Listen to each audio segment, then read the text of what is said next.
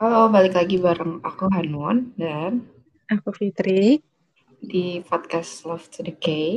Kali ini kita bakal bahas drama-drama apa aja yang kita lewatin di 2021. Iya. Mungkin buat add sedikit konteks kenapa kita add ini, karena ada beberapa drama yang ratingnya bagus dan juga banyak ditonton, tapi kita sebenarnya nggak tonton ya Mbak Pit, karena kurang suka gitu. Mungkin dari Mbak Pit dulu nih bisa yang pertama apa nih dramanya?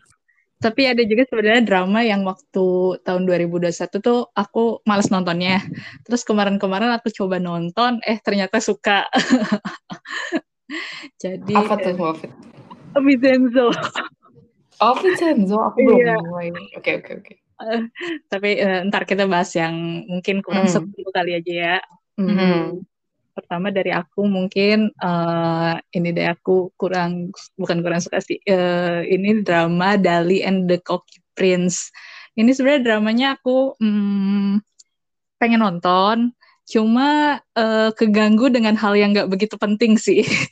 Dengan rambutnya si peran utama ceweknya ini, namanya lupa. Nah ini sebenarnya drama ini nih muncul kayak di antara drama-drama yang lagi pada serius, terus ada drama komedi romance. Aku pengen nonton sih sebenarnya, dan suka juga dengan female sama male leadnya ini si Kim Min-jae sama Park Jiyoung. Cuma gegara rambutnya si Park Jiyoungnya ini, karakter si Kim Dali ini, aku kurang suka rambutnya dia. Jadi kayak keganggu banget liatnya. Terus ya mungkin dari segi cerita juga sebenarnya sih kalau menurut aku kayaknya sih maksudnya ya ketebak lah, bukan yang bikin penasaran banget. Jadi ya aku sempat kayak nonton satu episode apa dua episode gitu, tapi akhirnya nggak aku lanjutin sih gitu. Anu nonton nggak nih drama ini? Enggak, nonton kayak awal-awalnya doang, terus kayak apa ya, dramanya tuh kayak nggak menangkap gitu loh. Misalnya kita kan masih pengen nonton dulu yang kayak episode 1 pengen lanjut, ini tuh kayak nonton episode 1-nya aja tuh kayak aduh nggak menggait gitu ya. Gitu. Jadi itu aku termasuk drama yang aku drop juga di tahun 2021. Oke, next dari Nana nih. Ini bisa bareng-bareng juga. Drama yang aku drop ini salah satunya adalah Now We're Breaking Up. Ini dari initial episode-nya, dari episode 1 aku udah nggak dapet feel-nya, nggak dapet chemistry-nya juga sih, meskipun banyak banget orang yang suka drama ini ya, terutama kayak dengan peran pembantunya itu yang kayak yang temannya Song Hye Kyo itu maksudnya yang agak sensitif, aku terlalu kayak ini padahal case-nya sih aku suka banget yang Kiyoung, terus ada yang pernah main di It's Okay Not to Be Okay juga kan, dia pemeran-pemeran itu sebenarnya star-studded, dan aku memang menunggu si drama ini di tahun lalu gitu. Mbak Pit nonton ini nggak? Tapi aku nonton, sebenarnya aku awal-awal sempat suka sama drama ini, cuma emang udah ketebak aja sih dengan konflik ceritanya yang buat aku terlalu drama, terus yang di tengah-tengah pasti bakal ngebosenin. Jadi kalau buat aku sih sebenarnya pace dramanya cepet. Jadi awal-awal aku sempat suka, terus di tengah-tengah ya jadi kayak udah bosen, nggak aku lanjutin juga sih. Kayak ya baru pertengahan gitu deh yang semenjak konfliknya udah makin menurut aku lebih kayak jadi berlebihan gitu, jadi terlalu lebay. Jadi udah aku drop, nggak lanjutin lagi sampai habis sih gitu. Iya, terus menurut aku juga kayak konfliknya kan kayak ya dua bersaudara suka sama satu cewek itu kayak terlalu terus, apa ya, agak-agak menggelikan gitu. Terus kayak udah restu orang tua kayak gitu-gitu, aku udah males dah, udah sampai kayak gitu-gitu. Jadi nggak aku lanjutin juga drama ini. Dan aku juga sebenarnya kayak pengen ngelihat Song Hye Kyo tuh ngambil karakter yang agak diverse sih sebenarnya. Iya. Kayak gitu-gitu aja gitu. Iya, tipikal. Iya, mirip. Tipikal yang dia bakal ambil gitu. Iya sih, karakter yang dia ambil kurang ini. Kayak tipikal dengan drama-drama sebelumnya. Mirip-mirip. Betul. Next kita punya apa nih, Mbak? Next dari aku ada drama, ini drama yang sangat-sangat bikin aku kecewa sih. Drama Jirisan. Ini sebenarnya drama yang aku tunggu-tunggu banget waktu mau rilis. Terus karena aku juga suka sama penulisnya yang bikin Signal, bikin Kingdom, tuh dua drama itu aku suka banget. Dan aku menunggu Jirisan ini, terus cast-nya juga bagus semua. Kayak ada si Jiana Jun, Ju Ji-hun juga ada, kayak cast pembantunya juga kayak Sung Dong Il, Oh Jung Se, itu aku suka banget. Terus nggak tahu kenapa, mungkin di luar ekspektasi aku sih, yang drama ini kayak ada misteri-misteri kayak gitunya yang bikin aku jadi drop gitu untuk ngelanjutin drama ini gitu. Jadi mungkin karena ekspektasi aku sih drama ini bakal yang ya nyelamatin orang-orang yang naik gunung kayak gitu, tapi karakter Ju Ji-hun yang kayak jadi misteri gitu nun jadi aneh sih. Jadi aku drop drama ini, bener-bener kecewa sih aku sama drama ini gitu. Tapi mungkin ada ya dengan misteri-misterinya yang kayak gitu yang malah bikin penasaran gitu. Cuma kalau buat aku sih aku kurang suka gitu. Iya, malah sebenarnya itu kayak jadi plot twist-nya kan, maksudnya kayak dikirain tuh drama yang benar-benar real gitu, tapi ternyata ada misteri-misterinya. Iya, dari segi estetiknya sih bagus ya, maksudnya kan mereka ya emang syutingnya di gunung gitu, terus even cameo-nya tuh suka banget, ada Son Suk. Iya itu aku suka banget juga. Terus cuman tuh di alurnya tuh kayak terlalu banyak orang yang meninggal, kayak ranger-rangernya tuh banyak banget yang meninggal kan di situ, pemeran utamanya ranger gitu ya di gunung gitu, terlalu banyak yang meninggal. Terus juga kayak jadi terlalu fokus sama tahayulnya ketimbang kayak the realness of being a ranger gitu menurut aku. Tapi ya kalau juga ya maksudnya kita kan nggak pernah jadi ranger gunung juga, mungkin memang sangat berkaitan dan atau bersenggolan dengan hal-hal mistis gitu. Iya sih, itu yang bikin agak-agak kurang. Terus nggak tahu kenapa, mungkin juga dia kalau nggak salah bukan Netflix kan ya Mbak? Bukan, dia di IKI kalau nggak salah. Nah iya, itu juga sih kayaknya. Jadi vibes-nya tuh agak-agak beda sama Kingdom. Benar-benar. Cuma ini benar-benar ya emang untuk drama tuh kayaknya kita nggak boleh bikin ekspektasi tinggi-tinggi deh. Betul. Tapi ya gitu deh. Iya, oke. Itu untuk Jirisan ya. Tapi bagi yang penyuka Jirisan ya, kita tidak menyalahkan kalian. Iya. ini benar-benar subjektif ya. Pure subjektif. Pure subjektif. Next dari ada drama apa nih? Ada drama Penthouse. Jadi ini tahun lalu itu ada final season Penthouse kan. Aku tuh cuma nonton kayak aku nonton series itu season 2 kalau nggak salah. Season 2 ya? Iya season 2. Mbak Pet nonton series itu season 1. Aku nonton cuma kayak sekelebat doang gitu. Dan menurut aku ini penutupan ending itu agak-agak ya gitu deh, maksudnya emang tipikal si penulisnya sama direkturnya kan juga kalau bikin film tuh endingnya menurut aku nggak membahagiakan penonton gitu. Karena yang dulu juga gitu kan yang sama apa Snowdrop. Iya. Gitu. Terus juga aku merasa terlalu draggy dan terlalu indosiarisme. Ini karena rating sih, pure rating, jadi kalau kata aku emang sengaja dibikin panjang. Iya sih, memang maksudnya komersial tuh sangat-sangat mengganggu artistik banget menurut aku.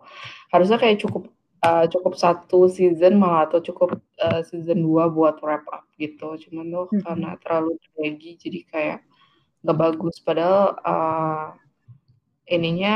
dramanya cukup membuat pemeran-pemerannya meroket ya Mbak Pit menurut aku. Iya.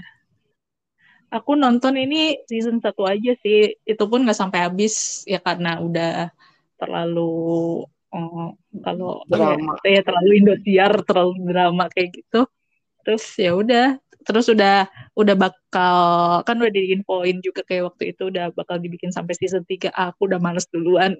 Jadi udah deh enggak akan lanjutin, cuma lihat spoiler-spoilernya aja di Instagram.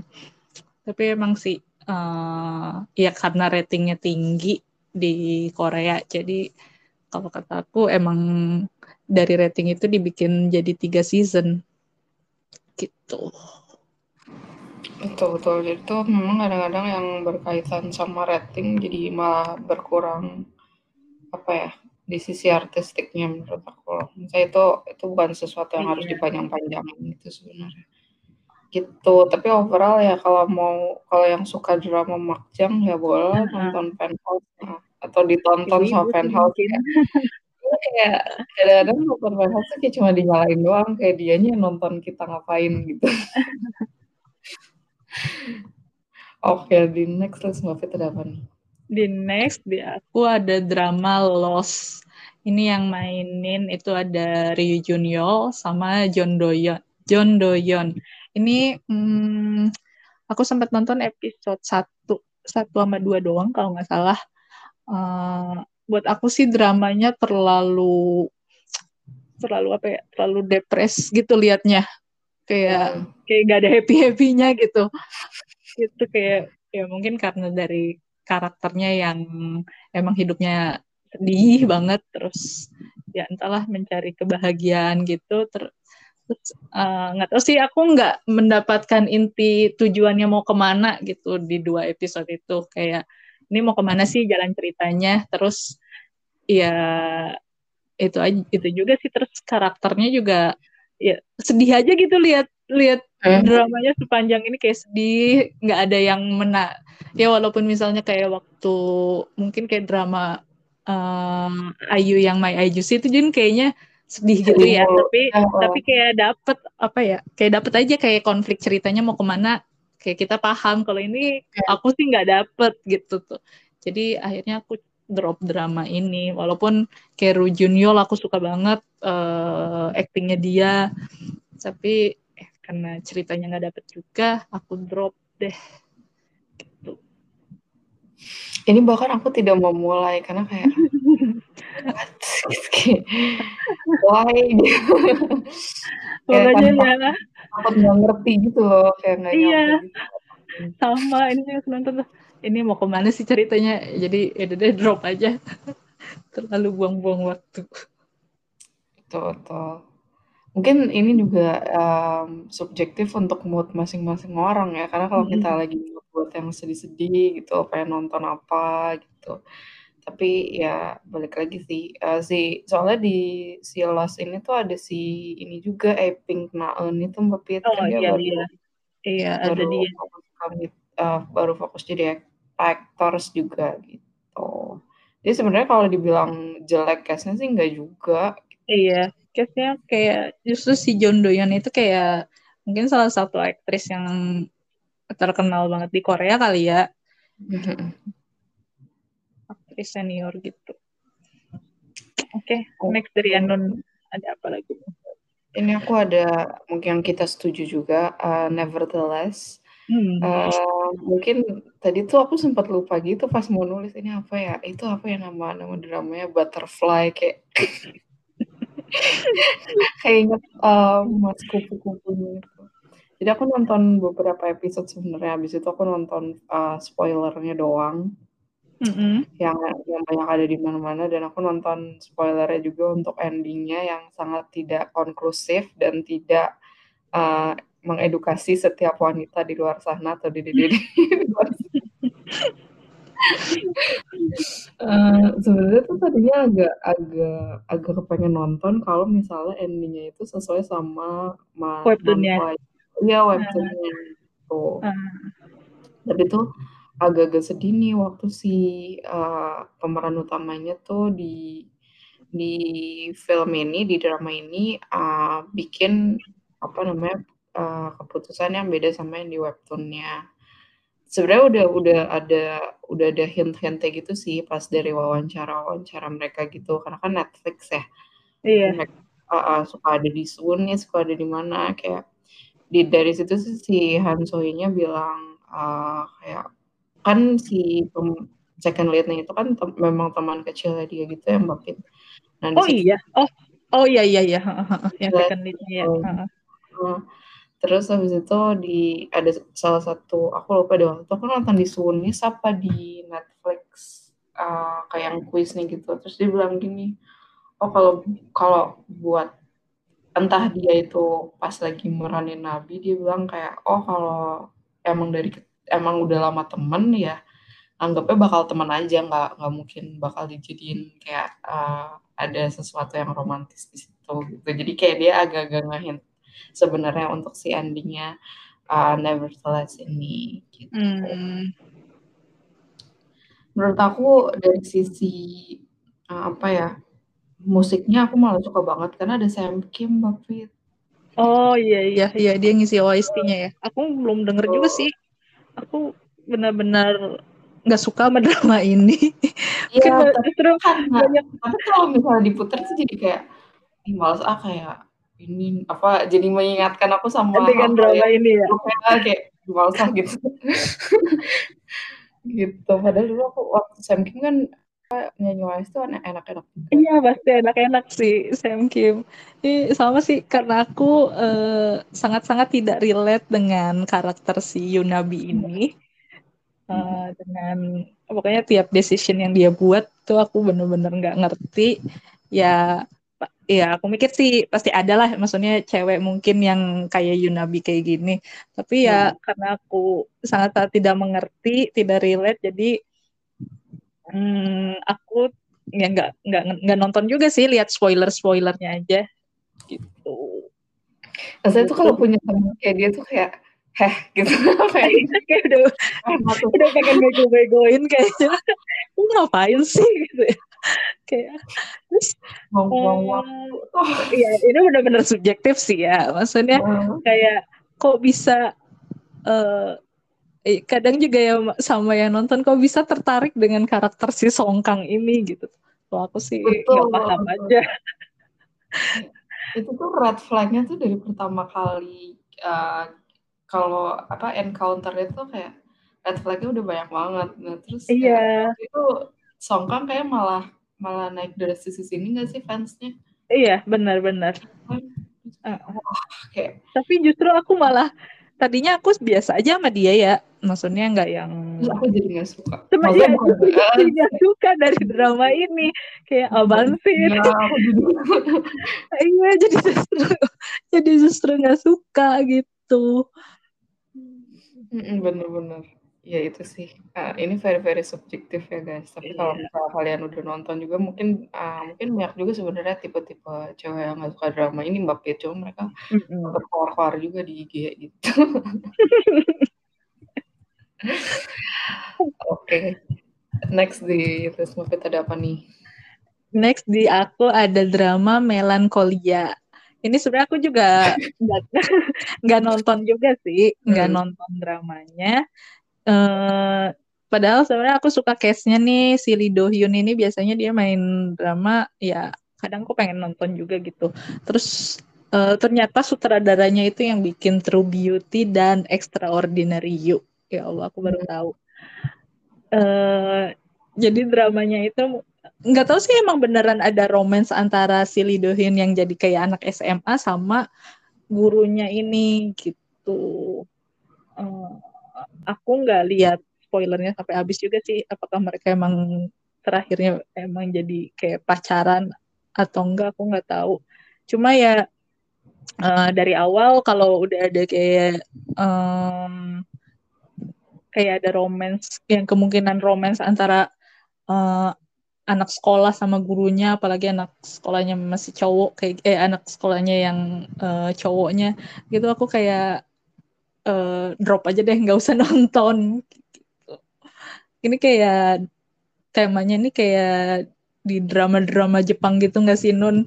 Kayak kebanyakan drama-drama Jepang yang kayak begini ceritanya tuh. Iya, jadi sebenarnya sih Aku juga nggak nonton ya, cuman tuh itu kayaknya kurang dapat juga chemistry-nya menurut aku sih. Iya. Nah, aku berharap Lee Do-hyun tuh milih karakter, milih project yang female lead-nya kalau bisa nggak yang selalu lebih tua dibanding dia. Gitu, aku pengennya tuh kayak. Terakhir kemarin sama Go Min Si yang Youth of May itu kan maksudnya ya udah deh gitu, bukan yang lebih tua. Tapi ya walaupun dramanya tidak happy ending, at least dia pilih drama yang jangan yang selalu lebih tua. Next juga nanti dia bakal main drama sama Song Hye Kyo. Kayak, aduh jauh banget gitu umurnya. Iya, tapi katanya tuh gak bakal jadi romance. Yang sama Song Hye Kyo. Jadi sebenarnya aku lebih kepengen dia main drama yang kayak coming of an age gitu, Mapit, yang kayak misalnya anak sekolah senior gitu, yang mau kuliah, yang beneran kayak masih seumuran dia, atau kayak drama-drama dia yang pertama tuh Prison Playbook gitu. Ah iya benar-benar. Gitu. Sebenarnya kepengen nonton dia di gitu dibandingkan harus kayak selalu ngikutin genre romance. Atau genre yang harus memang mengaitkan dia ada chemistry sama pemeran utamanya. Gitu. Sebenarnya kan dia itu orang, maksudnya jadi aktor tuh bagus gitu dan kita bagus sih. Maksudnya dia kalau untuk karakternya kayak dapat gitu loh, meranin karakternya sih dapat. Cuma mungkin dari segi premis ceritanya di Melancholia ini sama chemistry sama female lead-nya aku nggak suka juga, jadi ya aku nggak memutuskan untuk nggak nonton gitu. Tapi memang di drama terakhir yang ada female lead-nya ini Lim Sojung ya? Iya, Lim Sojung. Nah iya, sama Lim Sojung ini tuh aku agak-agak nggak suka karena ada beberapa terakhir drama Lim Sojung tuh aku nggak suka, Mbak Pit, yang kayak dia yang WW itu aku nggak suka sama Kyong. Iya. Tapi dia kayaknya kayak gitu aja ya, nggak ada perubahan, maksudnya di karakter yang di WW sama Melancholia ini kayak mirip-mirip aja gitu. Iya. Terus sebenarnya waktu dia sama siapa? Ain ya? Siapa Popit? Aduh. You Ain. Chicago Typewriter. Gak suka karena dia kayak datar banget mukanya di situ. Iya. Iya benar sih, setuju. Jadi mungkin memang ada chemistry yang kita agak-agak kurang dapat gitu. Mudah-mudahan nanti dia bakal meranin yang lain si Do-hyun. Oke. Next di aku cuma punya 2 lagi sih.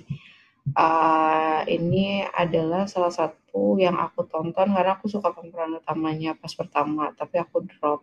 Judulnya The Road, The Tragedy of One. Nah itu pemeran utamanya adalah Ji Jin Hee, dia itu yang main jadi papahnya di Move to Heaven, jadi kakaknya Lee Ji-hun ya. Iya. Nah, aku juga suka drama dia itu waktu dia main yang 60 Days Survivor itu aku suka di situ. Tapi tuh di sini kayaknya tuh dramanya gelap banget, dark banget, terus lebih ke political intrigue gitu. Sebenarnya 11-12 sih sama kalau kalian udah pada mulai nonton Snowdrop yang udah tamat minggu lalu ya. Nah, itu sebenarnya 11-12 sama kayak gitu. Cuman tuh ini bedanya ya kayaknya intriknya tuh kayak terlalu di stretch banget sampai episode itu agak panjang gitu, with no or little romance. Maksudnya romance-nya tuh di sini lebih ke kayak apa ya namanya, kayak selingkuh-selingkuh doang gitu, bukan romance yang they literally attracted each other gitu.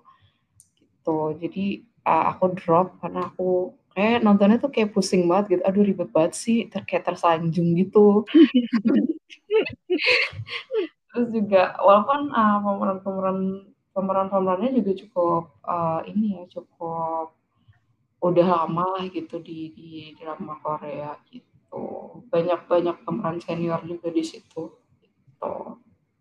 Aku sempat pengen nonton ini sih, cuma aku belum mulai-mulai karena moodnya belum ada. Ya kan aku sama sih suka sama karakter sama aktor si Ji Jin Hee ini, sama ceweknya juga ibu-ibu ini kan yang main di Snowdrop juga Yoon Se-ah kan ada dia. Yang aku juga sempat pengen nonton cuma belum ada moodnya dulu kemarin itu terus belum mulai aja jadi sampai sekarang gitu. Padahal udah aku masukin ke watchlist aku ini. Oh, pokoknya itu di situ tuh pemeran utamanya kan dia ceritanya jadi suami istri sama Vincenzo sama ibunya itu. Pokoknya tuh cintanya tuh ada segi beberapa gitu. Jadi kayak even not segi 4 gitu. Lebih dari 4. Ah, pelik banget tuh. Oh my god. Ternyata sama yang ini. Sama yang ini gini doang gitu loh kayak. Oh. Gitu. Boleh kalau kita mau lanjut next di Les Buffet ada apa? Next di aku ada drama Mouse. Ini sebenarnya drama banyak banget orang yang suka. Sebenarnya aku juga belum mulai drama ini sih karena ini yang main Lee Seunggi drama Mouse ini lebih karena apa ya? Udah nggak terbiasa. Udah terbiasa lihat Seunggi di variety show mungkin, terus lihat dia di sini, maksudnya lihat dia main drama yang serius-serius gini kayak aku tuh nggak dapet aja kayak kemarin di Vagabond gitu aku kayak nggak dapet aja ini benar-benar subjektif ya untuk fans-fans Lee Seunggi jadi karena itu aja sih jadi kayak aku nggak dapet aja Lee Seunggi untuk main karakter yang serius banget gitu. Terus sebenarnya sih drama ini banyak banget yang rekomendasiin ke aku kayak ya, bagus terus plot twistnya juga bagus katanya gitu. Cuma aku udah males duluan sih intinya untuk drama Mouse ini. Iya kalau di aku tuh juga sebenarnya karena banyak yang di sekitar aku suka banget drama ini. Tapi tuh aku justru malah kayak nggak suka plot twistnya banget. Terus kayak dia terlalu inilah kayak drama tuh dark banget, jadinya dark and twisted banget. Walaupun sekarang kayak genre yang kayak gini lagi ini banget ya di Korea lagi hype banget. Iya, sebenarnya sih aku biasanya suka kalau drama yang kayak gitu.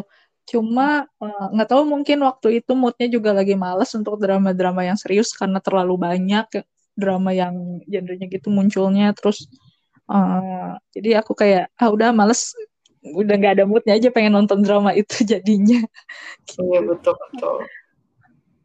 Iya di drama ini juga ada ada yang maksudnya masih ada artis-artis baru yang akhirnya naik down juga gara-gara main Mouse ini sama dia gitu. Terus juga penggemar Lee Seunggi sebenarnya karena nonton Mouse ini mereka jadi pengen season 2-nya Vagabond gitu loh Mbak Pit kan dulu iya. Emang mau ada sempat kabar mau season 2 kan iya benar. Apa yang mau dibikin season 2 gitu. Oke, next dari Hanwon ada drama apa lagi? Oke, next dari aku ini ada drama judulnya Oh My Master. Ini yang main Nana, Minhyuk sama Lim Min Ki. Minhyuk ini yang dia bukan drummer, drummer nggak sih? Drama. CN Blue. Nah, jadi dulu kalau suka banget K-pop tahun 2010-an itu Sian dulu lagi nge-hype banget lah tahun dulu ya. Nah, ini di sini main jadi second lead-nya gitu. Aku nggak sukanya sebenarnya dari sisi plotnya itu memang udah nggak menarik sih karena kayak kalau udah mulai ngomongin romantic relationship antara popular aktris atau kehidupan idol itu entah kenapa menurut aku di drama-drama Korea itu belum dipotret secara realistik gitu. Jadi di sini tuh ceritanya si Lee Min Ki-nya itu screenwriter kalau nggak salah. Terus dia tuh pokoknya intinya jadi satu rumah gitu deh nanti sama si Nananya gitu. Kalau dari chemistry aku nggak bisa bilang ya, mungkin ada yang bilang suka banget, ada yang nggak suka banget, tapi ya overall memang drama ini nggak dapat rating yang tinggi dan a bit flop kalau aku bilang, termasuk drama MBC yang a bit flop gitu. Jadi MBC itu nanti tuh naik di tahun kemarin ya, naiknya itu ratingnya pas dramanya Namgung Min, The Veil, sama si Red Sleeve itu. Jadi waktu si tayang drama Oh My Master ini tuh mereka kayaknya masih di bawah 1% gitu, atau even nggak ke-record ratingnya gitu. Bapak sempat nonton film ini nggak? Enggak, karena aku nggak suka Manana. Tadinya juga sempat pengen nonton sih, karena suka Lee Min Ki kan. Terakhir suka di Beauty Inside. Terus, aku baru sadar aja ada Kang Minhyuk dia main. Ternyata dia juga second list. Kalau nggak salah dulu dia tuh main juga ya. Tahun lalu dia main juga kan, Bapit, yang pemeran utama sama yang Bamba yang waktu itu main sama So Ji Sup itu loh. Oh iya dia sempat main drama Not Yet 30, tapi aku juga nggak nonton sih ini. Ini yang drama Oh Master ini, aku juga cuma lihat ya sekilas-sekilas aja di Instagram spoilernya, tapi nggak ngikutin, bahkan belum coba nonton episode satunya juga sih. Terus emang endingnya sad ending gitu kan ya? Betul, sad ending. Gitu, jadi ini termasuk aku drop sih dramanya kayak dari episode 1 tuh aku nggak begitu suka. Mungkin ada pengaruhnya juga ya, subjektif kalau tiap penonton drama kan kadang-kadang mungkin nggak terlalu ngikutin kayak awards kayak kita kalau nonton. Jadi kita tuh sebenarnya ngelihat juga loh gimana sih si pemeran atau aktorsnya ini as a person treat another person gitu. Kita juga gitu. Jadi kalau di kehidupan nyatanya ini orang kayaknya nggak sesuai sama produk yang dia bikin, itu kadang-kadang mempengaruhi kesubjektifan kita untuk nonton drama-drama. Bener banget. So, kalau misalnya kayak yang mungkin yang dengerin agak bingung kenapa sih kalau nggak suka sama ini, padahal kan dia gini-gini ya, mungkin karena kita sempat melihat sesuatu yang kayaknya dia ada yang kurang bagus nih di treat people-nya atau gimana gitu. Iya, bener banget. Dan next di Mbak masih ada lagi? Di aku masih ada satu sih. Ini drama MBC juga yang salah satu yang bikin drama tadi yang disebutin Hanwon yang sempat bikin MBC dramanya naik lagi, itu ada drama The Veil. Ini sebenarnya yang mainin Namgung Min. Aku cukup menunggu drama ini juga karena aku suka Namgung Min. Cuma aku nonton kayak 2 episode apa 3 episode gitu. Buat aku kayak terlalu serius.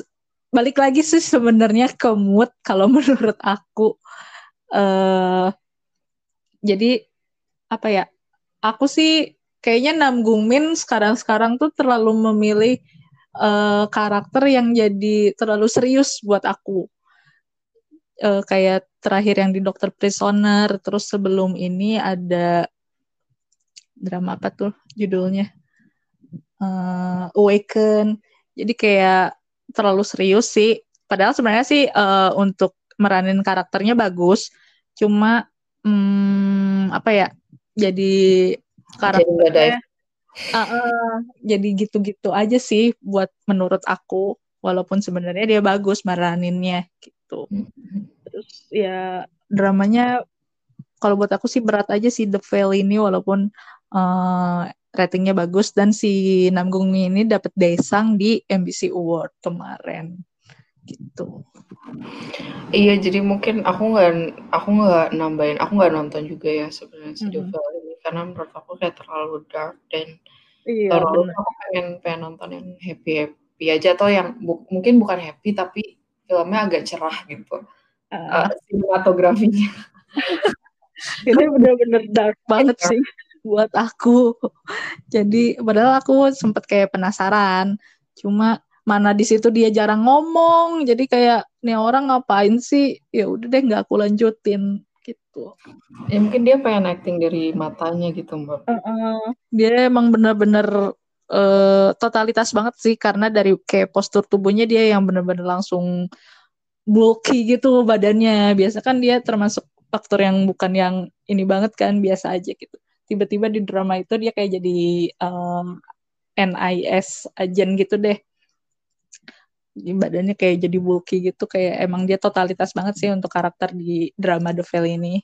Cuma ya karena aku terlalu dark buat aku, jadi aku drop ke drama ini.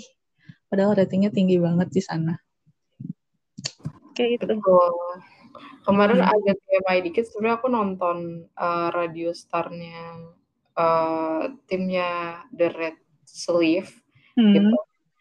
Terus kemarin si Juno tuh ngasih tahu TMI-nya Namgung Min gitu. Jadi pas dia mau bulky-in di The Veil ini, dia tuh kayak minta saran gitu, mbak Pitson. Oh iya.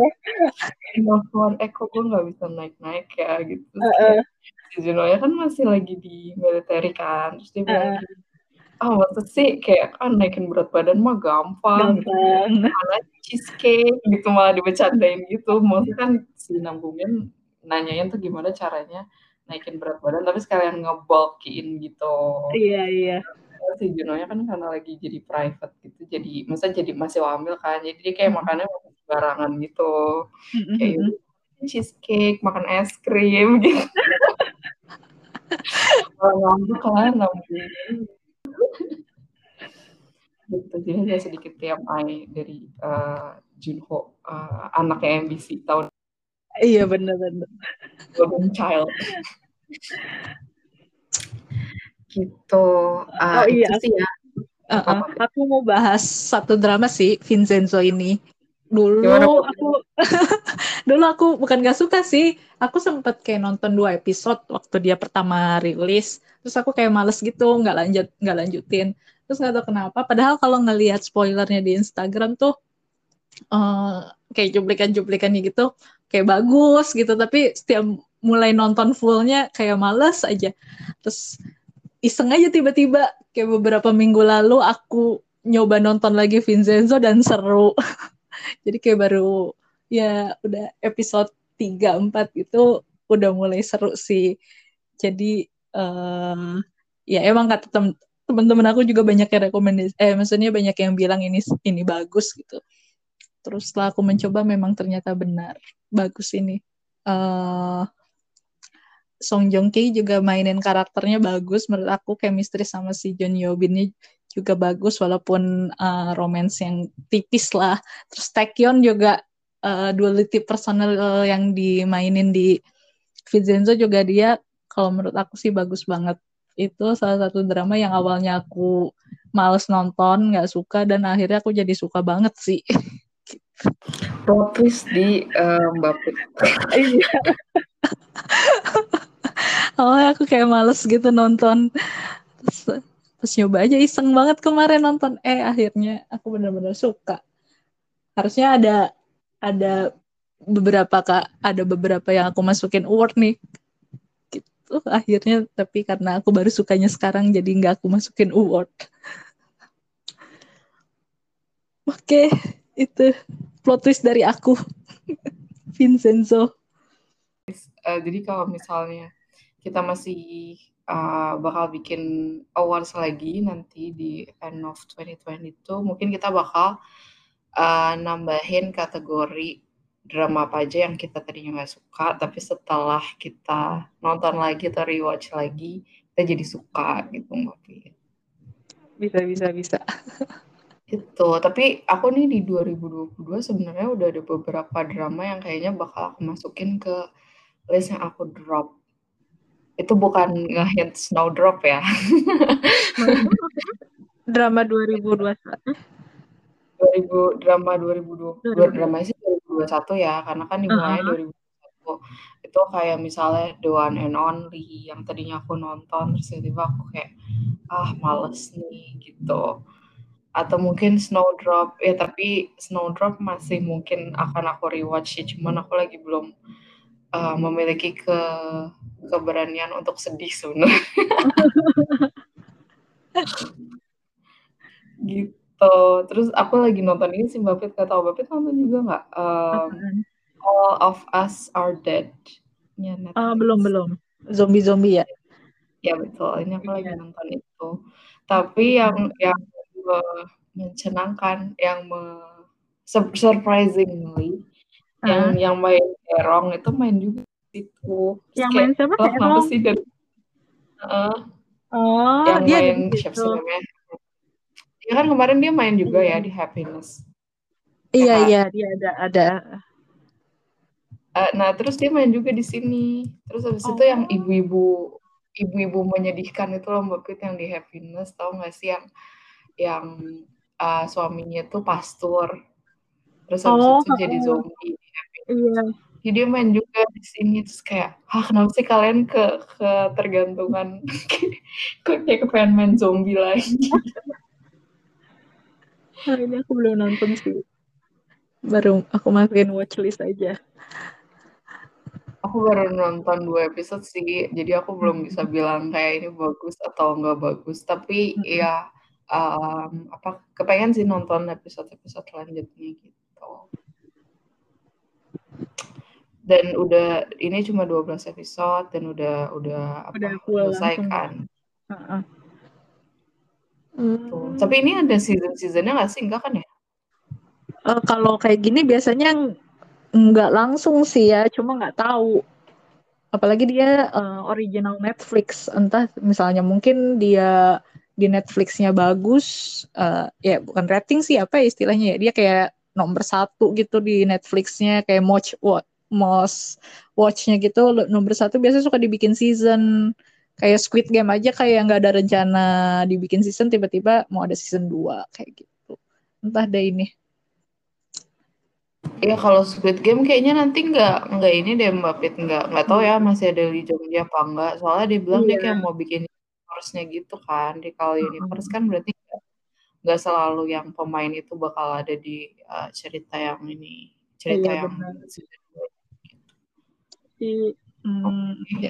season 2 kemungkinan ya bisa ada bisa enggak sih, gitu deh. Mungkin dia masuk universe-nya Squid Game, sekalian ada zombinya biar nggak usah bunuh-bunuhan. Iya.